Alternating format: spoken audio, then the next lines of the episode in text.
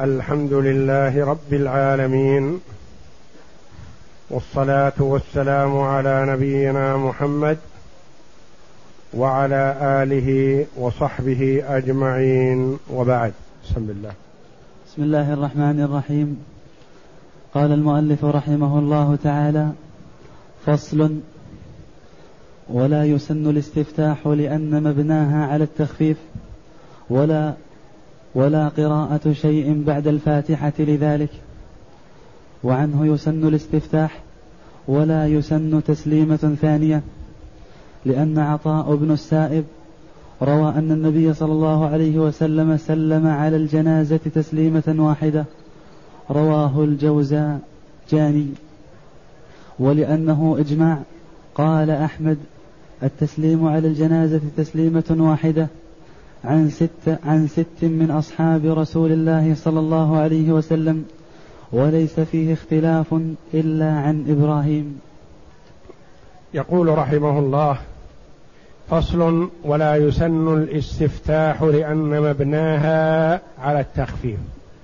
مبنى صلاة الجنازة وتجهيز الميت على التخفيف والإسراع أسرعوا بالجنازة.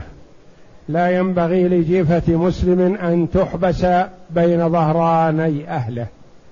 ولهذا يستحب الإسراع في التجهيز ويستحب الإسراع في المشي ويستحب الإسراع في الصلاة. فعند الصلاة عليه يكبر الإمام ولا يستفتح كالصلوات الأخرى. وإنما يستعيذ كما تقدم لنا أن الاستعاذة سنة وليست بواجبة. ثم يقرأ الفاتحة قائلا بسم الله الرحمن الرحيم. الحمد لله رب العالمين. إلى آخرها. ولا قراءة شيء من القرآن بعد الفاتحة. لذلك لأن المبنى على التخفيف والفاتحة يؤتى بها ولا يزاد عليها. وعنه رواية عن الإمام أحمد رحمه الله أنه يستحب الاستفتاح ولكن الرواية الأولى هي المشهورة. فلا يستحب الاستفتاح لأنه يشرع التخفيف والتخفيف بترك الاستفتاح. وكذلك في التسليم تسليمة واحدة.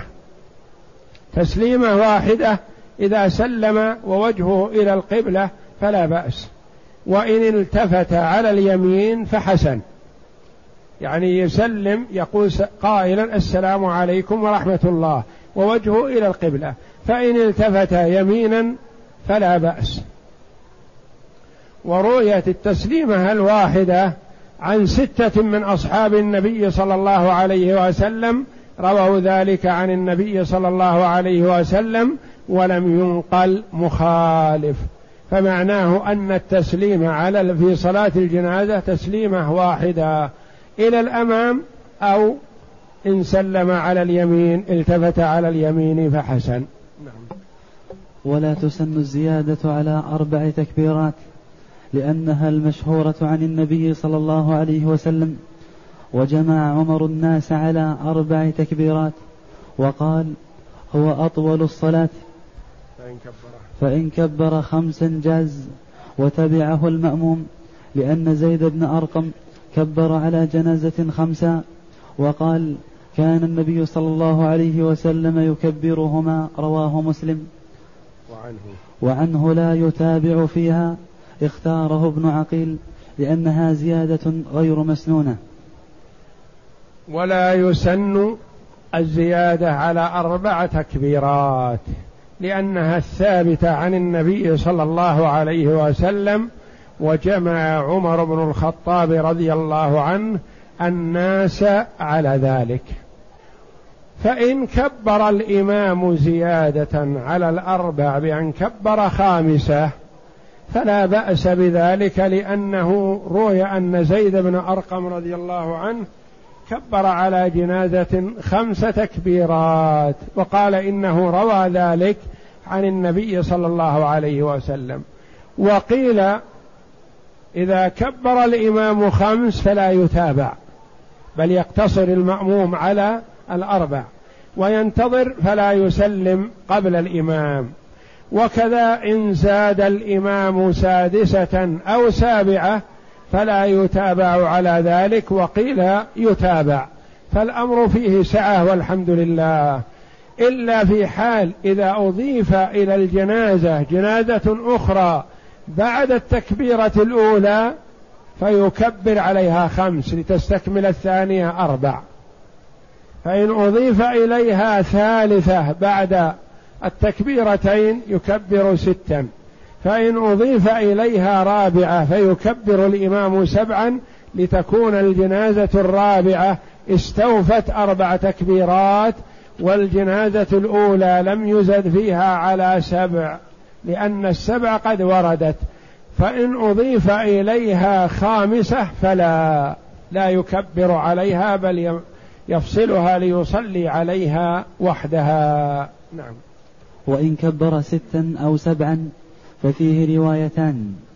إحداهما يجوز ويتابعه المأموم لأنه يروى عن النبي صلى الله عليه وسلم أنه كبر سبعا وكبر علي على أبي قتادة سبعا والثانية لا يجوز ولا يتبعه المأموم فيها لأن المشهور عن النبي صلى الله عليه وسلم وأصحابه خلافها لكن لا يسلم قبله. وينتظره حتى يسلم معه لأنها زيادة قول مختلف فيه فلم يجز له مفارقة إمامه إذا اشتغل به كالقنوت في الصبح. قال بعض العلماء إذا كانت الصلاة على أحد الفضلاء فيجوز الزيادة على أربع خامسة أو سادسة أو سابعة ولكن المشهور هو الاقتصار على الأربع ولعله الأفضل خروجا من الخلاف. نعم. وإن زاد وإن زاد على سبع لم يتابع ولم يسلم قبله قال أحمد وينبغي أن يسبح له أن يسبح به. وإن زاد على سبع يعني إلى حد السبع محل خلاف. أما زيادة على السبع فلا يجوز. ثم لا يتابع الإمام إذا زاد على السبع وإنما ينتظر المأموم فلا يسلم قبل إمامه فإذا سلم سلم معه ولا يتابعه بالتكبيرات الزائدة على سبع. وروي عن الإمام أحمد رحمه الله أنه قال لا يتابع وينبه. يعني يقال له إنك أخطأت. يسبح له يعني يقال له سبحان الله حتى يقتصر ويقف. نعم. فصل فإن كبر على جنازة فجيء بأخرى كبر الثانية عليهما ثم إن جيء بثالثة كبر الثالثة عليهن ثم إن جيء برابعة كبر الرابعة عليهن ثم يتم سبع تكبيرات ليحصل للرابعة أربع تكبيرات فإن جيء بأخرى لم يكبر عليها لئلا يفضي إلى زيادة التكبير على سبع أو نقصان الخامسة من أربع. وكلاه وكلاهما غير جائز؟ هذه الحال قد تحصل مثلا يكبر الإمام على جنازة واحدة فيكبر التكبيرة الأولى مثلا. فإذا كبر التكبيرة الأولى جيء بجنازة ثانية ووضعت. يصح هذا ولا بأس. ويستمر الإمام. فيكبر الإمام التكبيرة الثانية. ثم على فرض أنه جيء بجنازة ثالثة. بعد التكبيرة الثانية فكذلك تقبل فيكبر عليها. ف ثم يقتص فإذا جيء بجنازة رابعة كذلك كبر عليها. يعني يتصور أن يجاء أن يؤتى بأربع جنائز كل واحدة بعد تكبيرة. ويصح هذا ويكمل سبع تكبيرات.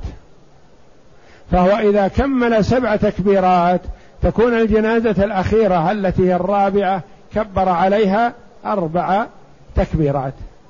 والجنازة الأولى كبر عليها سبع تكبيرات. ولا يزاد على هذا. فلو جيء بجنازة خامسة فلا تشملها هذه الصلاة. لأنه يلزم على هذا أن يكبر ثمان ولم يرد التكبير أكثر من سبع. فإذا كانت الجنائز أربع متوالية كل واحدة جاءت مثلا الأولى جاءت قبل التكبير ثم الثانية بعد التكبيرة الأولى والثالثة بعد التكبيرة الثانية وهكذا فيكبر عليها حتى يستكمل للأخيرة أربع تكبيرات فيكون المجموع سبع. والأولى لا يزيد لها عن سبع تكبيرات فالصلاة حينئذ في هذه الحال صحيحة. ويتصور الإنسان أن هذا لا يحصل أو لا تصح بل هذا صحيح. ويتصور مثلا في المسجد الحرام وفي غيره مثلا ممكن أن يكبر الإمام على جنازة واحدة يكبر التكبيرة الأولى. فإذا أهل جنازة أخرى قد جاءوا بها ووضعوها أمام الإمام. يصح. فحينئذ الإمام يتصرف. لا يقتصر على أربع تكبيرات. لأن الجنازة الثانية فاتت التكبيرة الأولى. فهي في حاجة إلى إلى خامسة. فإذا جيء بجنازة ثالثة مثلا فاتها تكبيرتان. فهي في حاجة إلى تكبيرة سادسة. وهكذا. وإن أراد أهل الأولى رفعها قبل سلام الإمام لم يجز لأن السلام ركن لم يأت به. ويقرأ في التكبير ويقرأ في التكبيرة الرابعة الفاتحة وفي الخامسة يصلي على النبي صلى الله عليه وسلم ويدعو لهم في السادسة لتكمل الأركان لجميع الجنائز. يعني إذا حصل مثل هذه الحالة وكبر الإمام التكبيرة الأولى على الجنازة الأولى وقرأ الفاتحة. جيء بالجنازة الثانية. ماذا يتصرف الإمام؟ الجنازة الثانية ما قرأت عليها الفاتحة. نعم يستمر يكمل صلاته. يصلي على النبي بعد التكبيرة الثانية. ويدعو بعد التكبيرة الثالثة. بعد التكبيرة الرابعة بدل من أن يسلم لا. لأن الجنائز ما كملت ما كمل لها التكبيرات. يقرأ الفاتحة لأن الثانية والثالثة والرابعة ما قرأت عليها الفاتحة. فتقرأ الفاتحة. فإذا التكبيرة الخامسة بعد التكبيرة الخامسة يصلي على النبي صلى الله عليه وسلم. لأن الجنائز الثلاثة أو ما قرأت ما صلي على النبي فيها فاتها. بعد التكبيرة السادسة يدعو لعموم المسلمين وللأموات الحاضرين لينال من جاء متأخر نصيبه من الدعاء. بعد التكبيرة السابعة يسلم. نعم. فصل. ومن سبق ببعض الصلاة فأدرك الإمام بين تكبيرتين دخل معه كما يدخل معه في سائر الصلاة هذا في حال المسبوق. وحال المسبوق تحصل كثيرا.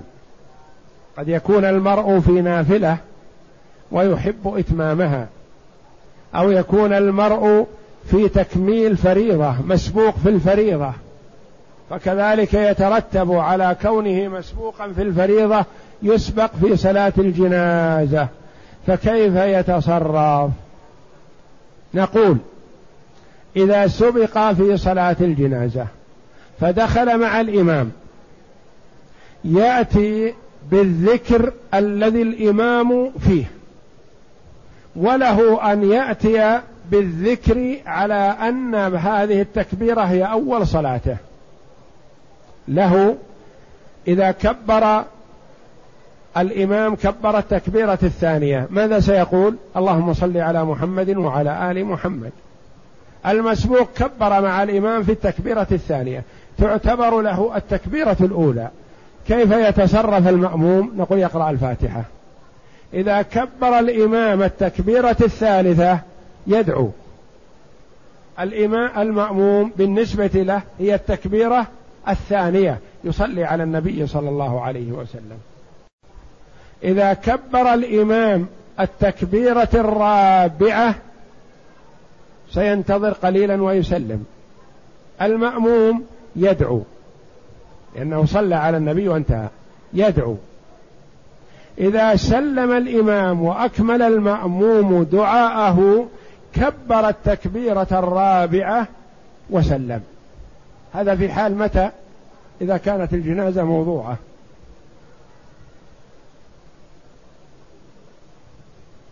كذلك يجوز على الصفة التي ذكرتها سابقا بأن يدخل مع الإمام فيما هو فيه. أنت دخلت مع الإمام وهو يقول اللهم صل على محمد. قل أنت مثله. إذا دعا الإمام فادع أنت. إذا كبر التكبيرة الرابعة سيسلم الإمام. أنت اقرأ الفاتحة التي فاتتك في الأول.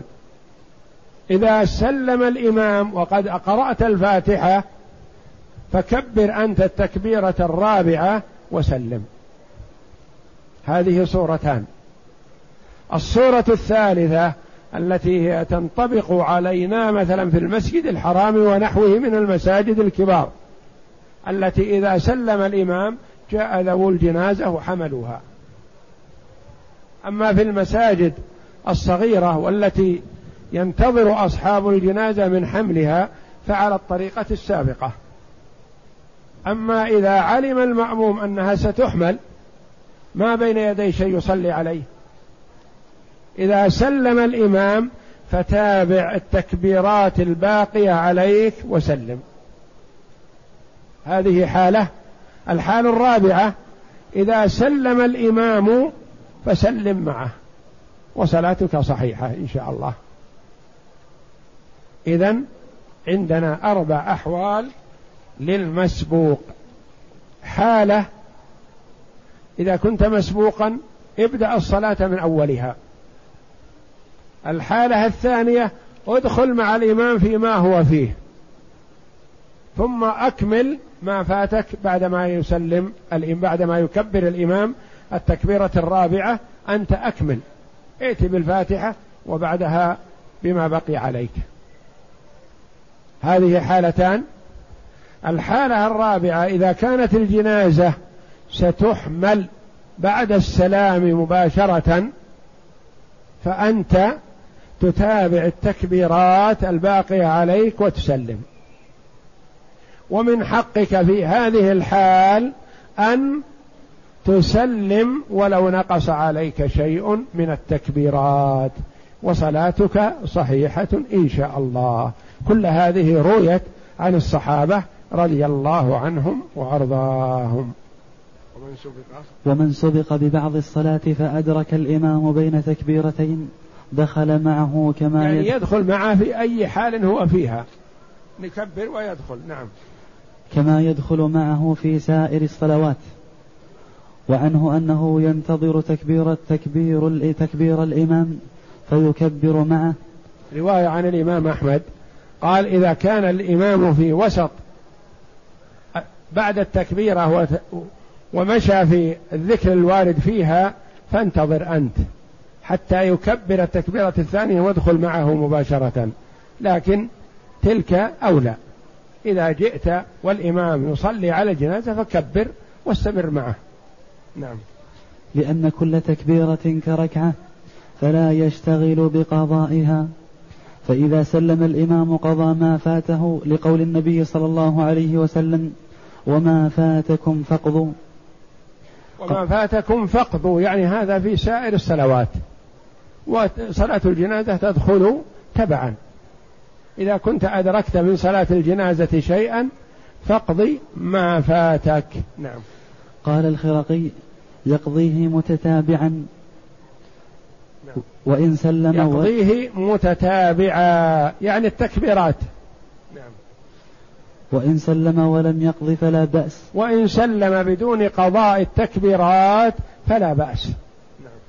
لأن ابن عمر رضي الله عنه قال لا يقضي ولأنها تكبيرات متوالية حال القيام فلم يجب قضاء ما. يقول ابن عمر رضي الله عنه إذا سلم الإمام فسلم معه لا قضاء عليك فيما فاتك وتكون أدركت صلاة الجنازة. نعم. فلم يجب قضاء قاسها على تكبيرات العيد رضي الله عنه. نعم. فلم يجب قضاء ما فات منها كتكبيرات العيد. وقال القاضي وأبو الخطاب يقضيه على صفته. يقضيه على صفته يعني يقضي يؤديها على صفة صلاة الجنازة.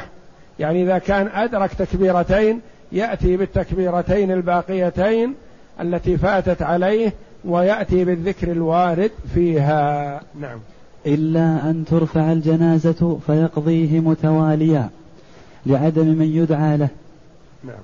فإن سلم ولم يقضيه فحكى أبو الخطاب عنه رواية أنها لا تصح قياسا على سائر الصلوات. يعني عن أبي الخطاب أنها لا تصح ولكن عن ابن عمر رضي الله عنهما أنها صحيحة. نعم. فصل وإذا صلي عليه بودر إلى دفنه ولم ينتظر حضور أحد إلا الولي فإنه ينتظر ما لم يخش عليه التغير. فإن وإذا صلي على الجنازة يسن المبادرة بالدفن ولا يترك. يقول صلي عليه ونتركه إلى غدا ندفنه أو نحو ذلك. وإنما يبادر بإيصاله إلى قبره. إلا الولي. إذا كان الولي غائب ويتوقع مجيئه ورغب في شهودها فينتظر فيها مجيء الولي لأنه ربما يكون له حق أو يكون له استفهام أو استفسار أو يحتاج إلى الاطلاع على الجنازة لا يكون عليها جناية أو نحو ذلك فالولي له حق. ينتظر عليهم مجيئهم ما لم يحصل ضرر على الجنازة بالتعفن فإذا حصل خشي من الضرر فيبادر في دفنها. وإكرام المسلم في المبادرة بدفنه. والله جل وعلا امتن على عباده بالقبر. ثم السبيل يسره ثم أماته فأقبره.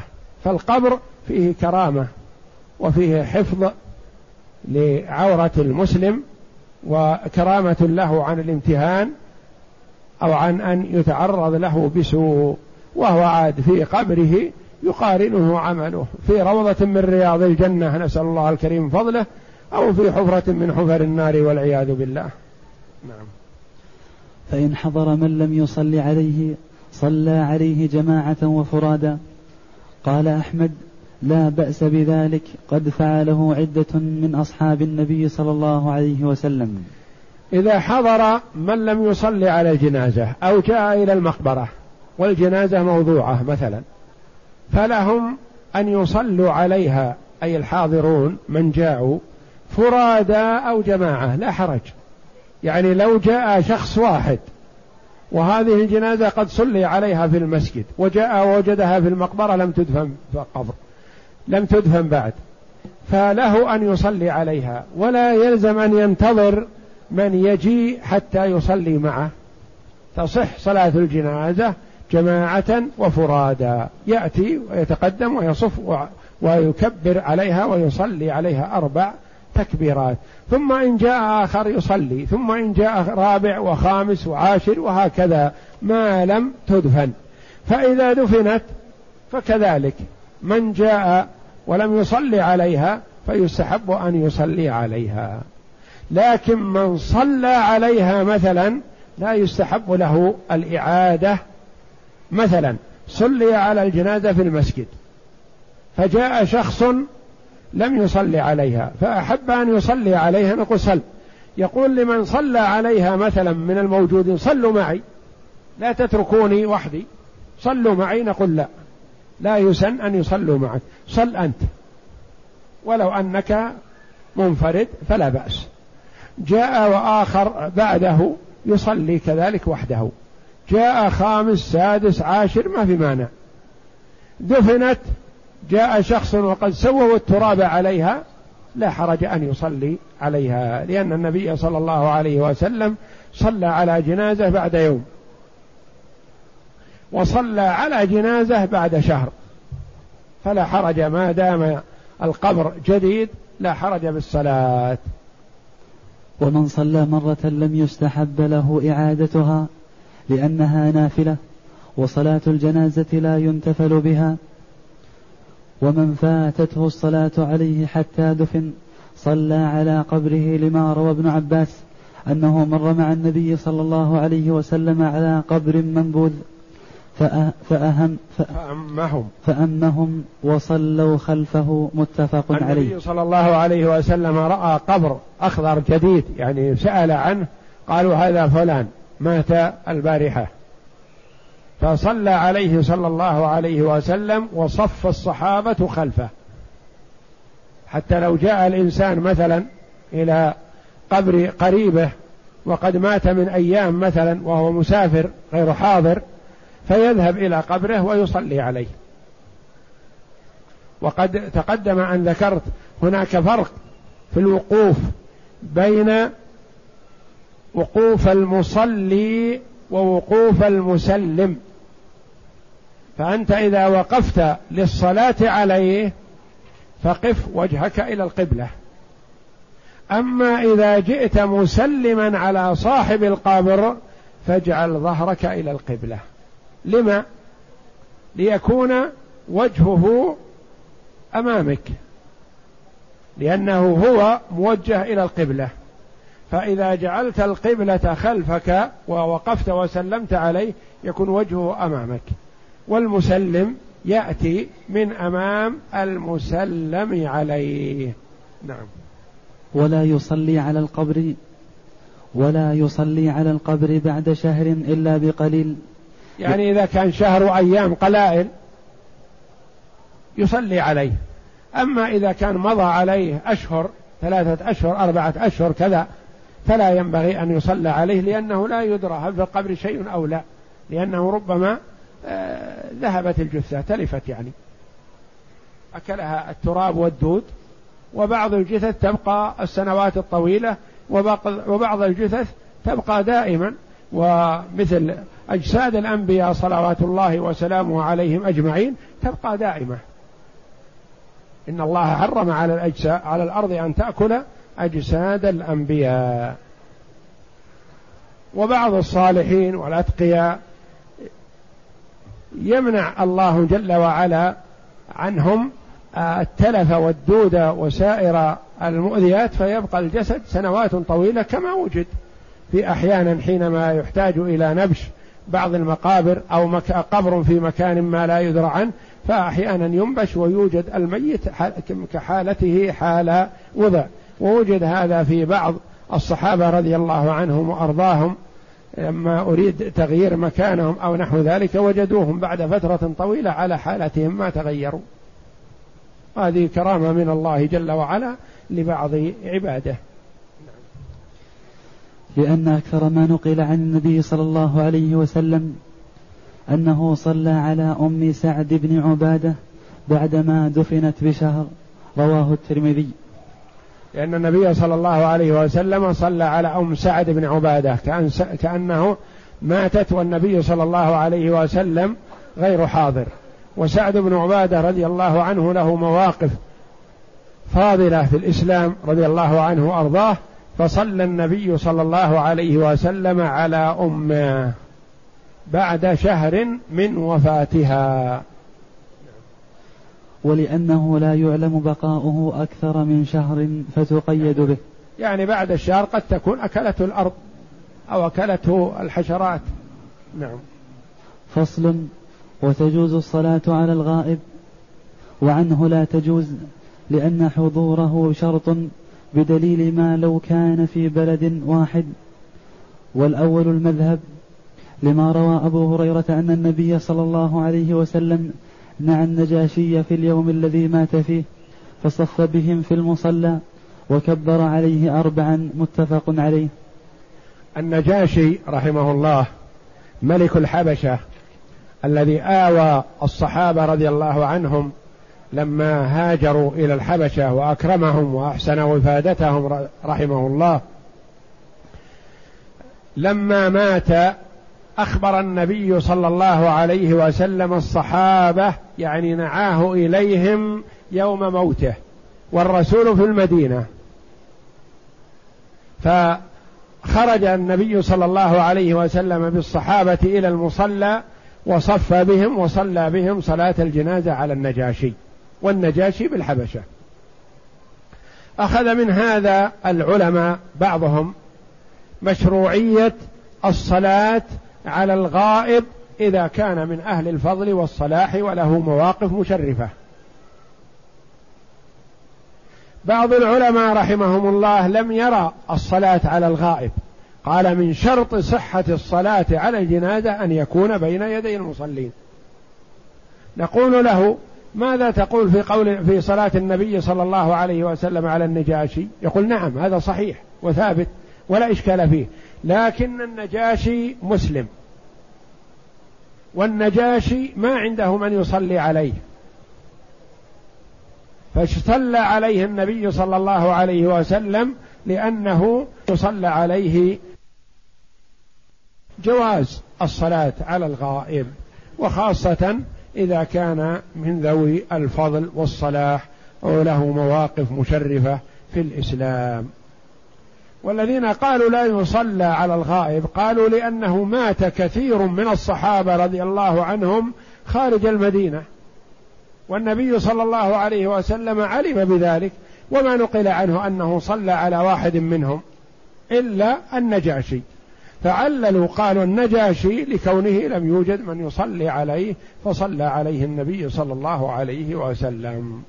والخلاف من قديم بين العلماء رحمهم الله في الصلاة على الغائب. فإن كان الميت فإن كان الميت في أحد جانبي البلد لم يصلى عليه من لم يصلى عليه من في الجانب الآخر. لم يصلى عليه من في الجانب الآخر. لأنه يمكن حضوره فأشبه ما لو كان في جانب واحد. وقال ابن حامد يجوز قياسا على البعيد. يقول بعض العلماء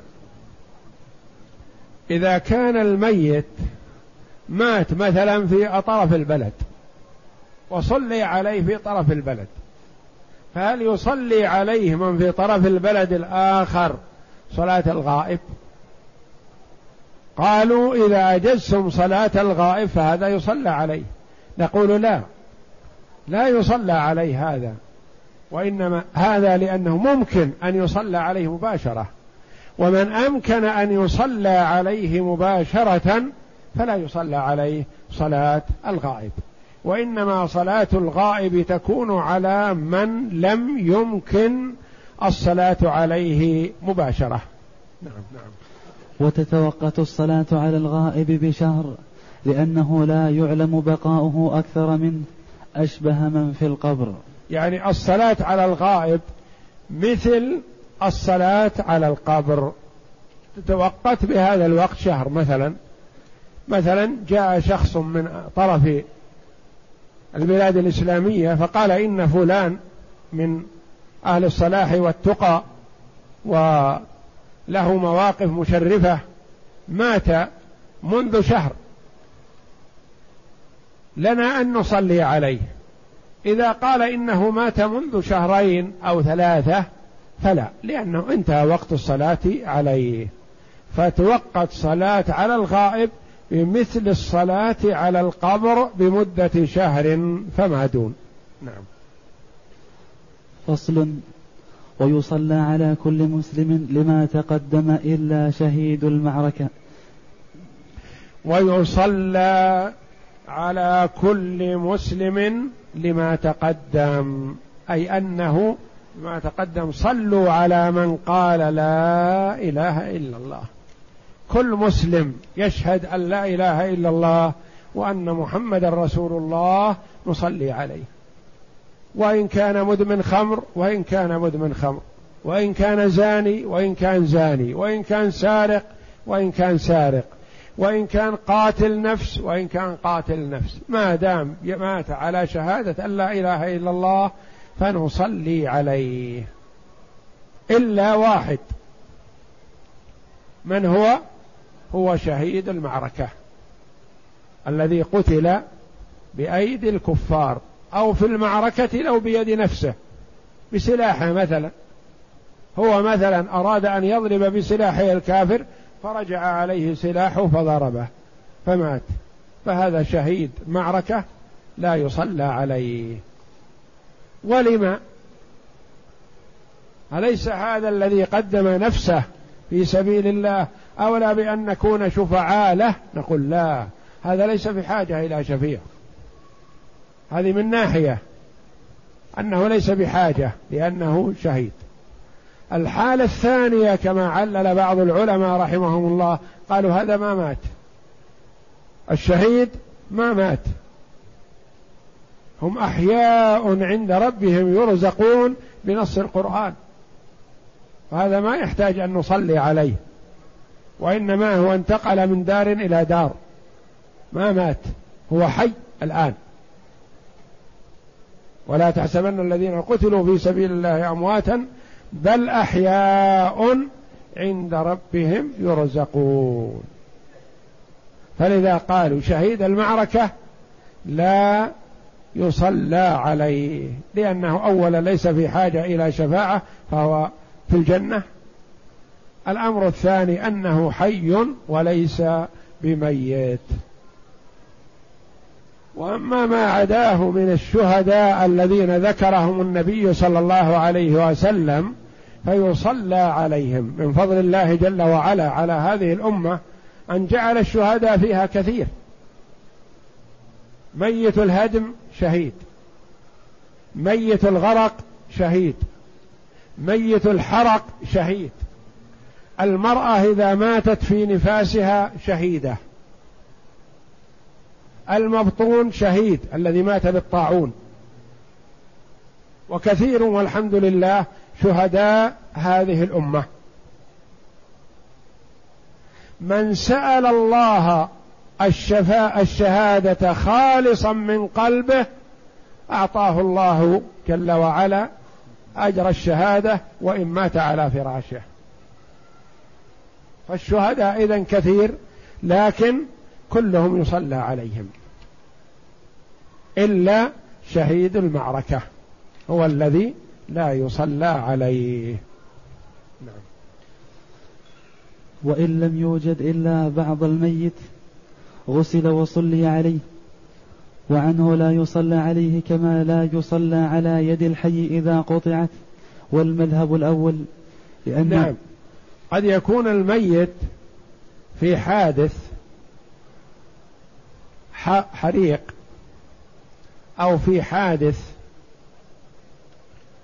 هدم أو في حادث سيارة وتقطعت أوصاله أو في حادث طائرة وتقطعت أوصاله ووجد بعضها ولم يوجد بعد أو الحرق ذهب بعضها وما بقي إلا جزء يسير منه رجل أو يد أو رأس والباقي ذهب في النار. حرق أو هدم ولم يعثر له إلا على جزء من جثته. نعم فيصلى عليه. يصلى على ما عثر عليه يجمع ويصلى عليه. فإن وجد الباقي بعد ذلك فيكفي لا يصلى عليه مرة أخرى لأنه صلي عليه. هذا في حال الموت. أما من قطعت يده وهو حي أو قطعت رجله وهو حي أو قطعت اليد والرجل مثلا قصاصا أو لكونه محارب أو لألم فيها فقرر الاطباء بتر رجله أو يده ونحو ذلك وهو حي فلا يصلى على جزء منه وإنما يدفن في مكان طاهر ولا يصلى عليه.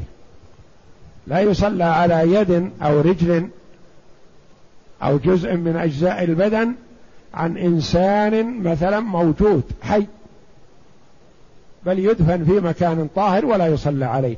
أما إذا لم يوجد إلا يد أو رجل وقد مات صاحبها فتغسل ويصلى عليها كما يصلى على الأموات. نعم. لأن عمر رضي الله عنه صلى على عظام بالشام وصلى أبو عبيدة على رؤوس. عمر رضي الله عنه صلى على عظام. يعني ما وجد إلا عظام من جثث أموات من المسلمين فصلى عليهم رضي الله عنه. وصلى أبو عبيدة رضي الله عنه على رؤوس يعني ذهبت الأجساد وما وجد إلا الرؤوس فصلى عليها أبو عبيدة رضي الله عنه فدل هذا على أنه إذا وجد من الميت بعض أجزائه صلي عليها. ولا يصلي الإمام على الغال ولا على قاتل نفسه لما روى جابر بن سمرة قال أتى النبي صلى الله عليه أتي النبي صلى الله عليه وسلم برجل قتل نفسه بمشقاص فلم يصل عليه رواه مسلم. نعم. وعن زيد. وعن زيد بن خالد قال توفي رجل من جهينة يوم خيبر فذكر لرسول الله صلى الله عليه وسلم فقال صلوا على صاحبكم إن صاحبكم قد إن صاحبكم غل من الغنيمة. احتج به أحمد. نعم. ولا يصلي الإمام على الغال. الغال من هو؟ هو الذي يأخذ من غنيمة المسلمين شيئا قبل قسمتها. يعني شيء عام للمسلمين يأخذ منه يخفي منه شيء. هذا يسمى غال. والثاني قاتل نفسه. من تعمد قتل نفسه عمدا هذان لا يصلي عليهما الإمام الأعظم ولا ينبغي أن يصلي عليهما أهل الفضل. وإنما يصلي عليهما عامة الناس. الدليل أن النبي صلى الله عليه وسلم أتي برجل قتل نفسه. فقال صلوا على صاحبكم ولم يصلي عليه. وتوفي رجل من جهينة في غزوة خيبر. فقال النبي صلى الله عليه وسلم يوم حينما خبروه قالوا فلان شهيد وفلان شهيد وفلان شهيد إلى آخره وذكروا رجلا قال شهيد قال كلا ليس بشهيد هو في النار. لما يا رسول الله؟ قال في في شملة غلها. عباءة. وهذا دليل على حرمة الأموال العامة. أموال بيت المسلمين وأنه يجب على المرء أن يتحاشاها ويبتعد عنها لأن مال الشخص الواحد السارق الآن يصلى عليه. الغال لا يصلى عليه. السارق تقطع يده ويصلى عليه. الغال لا تقطع يده ولكن لا يصلى عليه. لأن الغال أخذ من شيء له فيه نصيب. لأنه له نصيب في الغنيمة من المعركة. ومع ذلك النبي صلى الله عليه وسلم توقف عن الصلاة عليه. والسارق سرق مال غيره فتقطع يده يصلى عليه. وهذا دليل على حرمة الأموال العامة وأنه لا يجوز للمسلم أن يتساهل بها لأن المال الخاص يطالبك فيه واحد. والمال العام من بيت مال المسلمين كل المسلمين يطالبونك بحقهم. وإن كانت لا تقطع يدك فيه لأن لك فيه نصيب. ومع ذلك فالغال الآخذ من مال المسلمين من الغنيمة قبل قسمتها لا يصلى لا يصلي عليه أهل الفضل والصلاح والقادة. نعم.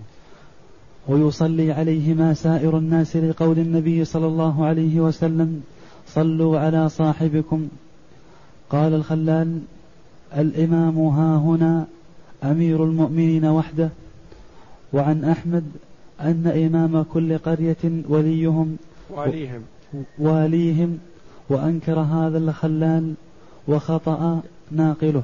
يعني أنه سواء كان الإمام الأعظم حاضر فلا يصلي أو نوابه. نواب الإمام قائد الجيش مثلا أمير البلدة مثلا لا ينبغي أن يحضر صلاة مثل هذين قاتل نفسه والغال من غنيمة المسلمين. نعم. فصل. ويصلى على من عداهما وإن كان سارق أو زاني أو شارب خمر يصلى عليه وأمره إلى الله لأن من أصول أهل السنة والجماعة عدم تكفير المسلم بذنب. إلا ما كان مكفرا ما كان شرك. والله جل وعلا يقول إن الله لا يغفر أن يشرك به ويغفر ما دون ذلك لمن يشاء. يغفر ما دون ذلك لمن يشاء من سارق زان شارب للخمر وغير ذلك. كل هؤلاء تحت مشيئة الله جل وعلا ما داموا يشهدون أن لا إله إلا الله وأن محمدا رسول الله. نعم. فصل. ولا تجوز الصلاة على كافر لقول الله تعالى ولا تصل على أحد منهم مات أبدا ولا تقم على قبره. وقال سبحانه وتعالى ما كان للنبي والذين آمنوا أن يستغفروا للمشركين ولو كانوا أولي قربى. نعم. ومن حكمنا. ومن حكمنا بكفره بكفره. بكفره من أهل البدع لم يصل عليه. قال أحمد لا أشهد الجهمي ولا الرافضي ويشهدهما من أحب. ولا يصلى على كافر. لا يجوز للمسلم أن يصلي على كافر لأن الله جل وعلا قال في حق المنافقين ولا تصل على أحد منهم مات أبدا ولا تقم على قبره. وهذا في حال المنافق نفاق اعتقادي لأن النفاق نوعان. نفاق اعتقادي وهذا مخرج من الملة وصاحبه بالدرك الأسفل من النار. ونفاق عملي وهذا غير مخرج من الملة وصاحبه تحت مشيئة الله جل وعلا. النفاق الاعتقادي المكذب لله جل وعلا مكذب لرسوله صلى الله عليه وسلم كحال بعض المنافقين مع النبي صلى الله عليه وسلم. كانوا يصلون معه ويصومون معه ويخرجون معه للجهاد وللحج ونحو ذلك ويدفعون الزكاة له ومع ذلك هم في الدرك الأسفل من النار والعياذ بالله. لأنهم يفعلون هذه الأفعال تقية. يعني لأجل حفظ أموالهم ودمائهم وحقوقهم. وإلا فهم غير مصدقين و ومكذبون بالبعث وبالجزاء وبالجنة والنار. هذا كفر اعتقاد نفاق اعتقادي مخرج من الملة. نفاق عملي يعني في صفة من صفات المنافقين العملية كذاب مثلا. في صفة كذب في خيانة. فيه إذا عاهد غدر كما ذكر النبي صلى الله عليه وسلم في صفات المنافقين. إذا عاهد غدر وإذا وعد أخلف وإذا حدث كذب هذا يسمى كفر عملي. ولا يقال لصاحبه مثلا أن هذا مثلا إذا كان كذاب. ما نقول هذا كافر في الدرك الأسفل من النار لأنه منافق. والمنافقون في الدرك الأسفل من النار. نقول المنافقون الذين في الدرك الأسفل من النار هم من نفاقهم اعتقادي مخرج من الملة. فالله جل وعلا قال في حق هؤلاء مثل عبد الله بن أبي ونحوه ولا تصلي على أحد منهم مات أبدا ولا تقم على قبره. وقال جل وعلا ما كان للنبي والذين آمنوا أن يستغفروا للمشركين ولو كانوا أولي قربى. ما كان لهم أن يفعلوا ذلك. وكذلك من كان عنده من البدع التي هي مكفرة مخرجة من الملة. مثل من يؤله غير الله وإن تسمى باسم مسلم يؤله غير الله أو يعترف أو يقول إن هناك نبي غير النبي صلى الله عليه وسلم أو بعده. هذا كفر مخرج من الملة فصاحبه لا يصلى عليه. أو من يقول مثلا إن الله جل وعلا تعالى وتقدس أنه حال في كل مكان كالجهمية ونحوهم. فالإمام أحمد يقول الجهمي لا أشهد جنازته ولا أصلي عليه ومن أحب أن يصلي عليه فلا أمنعه. فإذا امتنع المرء عن الصلاة على فاسق أو فاجر أو نحو ذلك لكونه أظهر فجوره أو نفاقه أو أذاه للمسلمين فلا حرج عليه في هذا. ومن حكمنا بكفره أما يعني لابد أن يكون محكوم بكفره. أما إذا كان من قبل الشخص يقول أنا أعرف فلان ما يحافظ على الصلاة هذا كافر. نقول لا. ما يصح أن تقول عنه كافر أنت. حتى يحكم الحاكم بكفره. فمن حكم الحاكم بكفره فلا نصلي عليه وإنما يوارى في مزبلة لبعده لإبعاده عن أنظار المسلمين لئلا يتأذى المسلمون برائحته فلا يغسل ولا يصلى عليه ولا يدفن في مقابر المسلمين من قتل لردته. أما الشخص فلا يحكم على شخص آخر بالكفر لأن الحكم بالكفر ليس من السهولة بمكان وإن تساهل بعض الجهال في ذلك وقالوا فلان كافر وفلان كافر وفلان خارج عن الإسلام هذا لا يجوز. فلا يجوز لي ولك ولأي شخص أن يقول عن فلان إنه كافر ما دام يشهد أن لا إله إلا الله ظاهرا وأن محمدا رسول الله وإنما الذي يتولى ذلك هو الحاكم. بعد استتابته وبعد دعوته فإن أصر فحينئذ الحاكم هو الذي يحكم بكفره فإذا حكم بكفره حاكم فلا يصلى عليه. والله أعلم. وصلى الله وسلم وبارك على عبده ورسول نبينا محمد وعلى آله وصحبه أجمعين.